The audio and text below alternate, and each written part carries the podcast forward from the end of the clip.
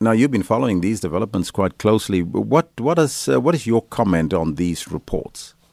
Uh, they're quite disturbing. I think um, the AU, uh, South Africa's chair, and a number of other countries have responded swiftly and rightly so, um, given the fact that racism, regardless where it takes place, whether it's the United States or China or even on our own shores, uh, should be condemned in the strongest terms.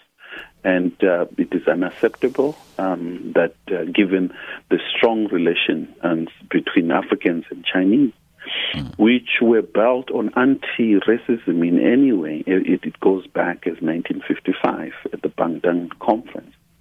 Um, it is quite disturbing and an unfortunate uh, development. If not addressed, could this damage relations between China and the African continent, and could this perhaps also fuel a backlash against China and Chinese interests on the continent?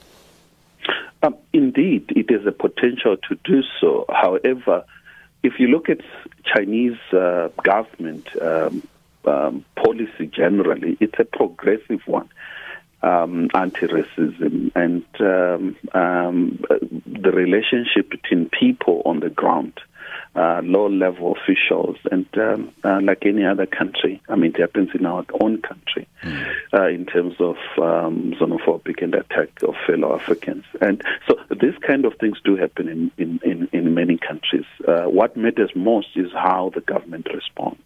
And, and as it stands, uh, the South Africa, uh, the Chinese government in particular has promised to talk to take serious measures, and, and, and one sees um, action taken, for instance, the McDonald's um, uh, in Guangzhou uh, forced to close, uh, uh, and apology coming from the province and, and assurance that Africans will be treated fairly, particularly at this given time, uh, Corona. Uh. If if there are strained relations, Doctor, between Africa and China, who is likely to be most affected in terms of economic benefits, the Africans or the Chinese?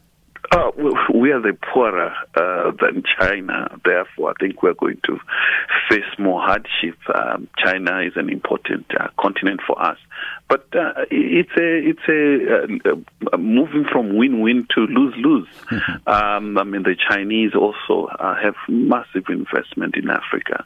It is an important continent for them, which um, the relationship goes back to anti-colonial, anti-racism uh, in which Chinese uh, fought alongside us and assisted us with weapons to fight colonialism and racism. And, and one does not expect uh, this kind of tension to go further in clo- than, than, this. Mm-hmm. In closing, Doctor, how should this be resolved to bring a clear solution and, and the way forward for uh, both? I think at quite different levels. Uh, government to government, the Chinese and Africans, uh, their policies towards each other are very good. I think what is needed for this relationship to go much more deeper at a lower level, people to people, where there's a lot of misunderstanding, and and just generally education and understanding each other. I think those are critical uh, steps to be taken by both parties. Doctor, thank you so much. That was the co director of the University of Johannesburg Confucius Institute, Dr. David Monyae.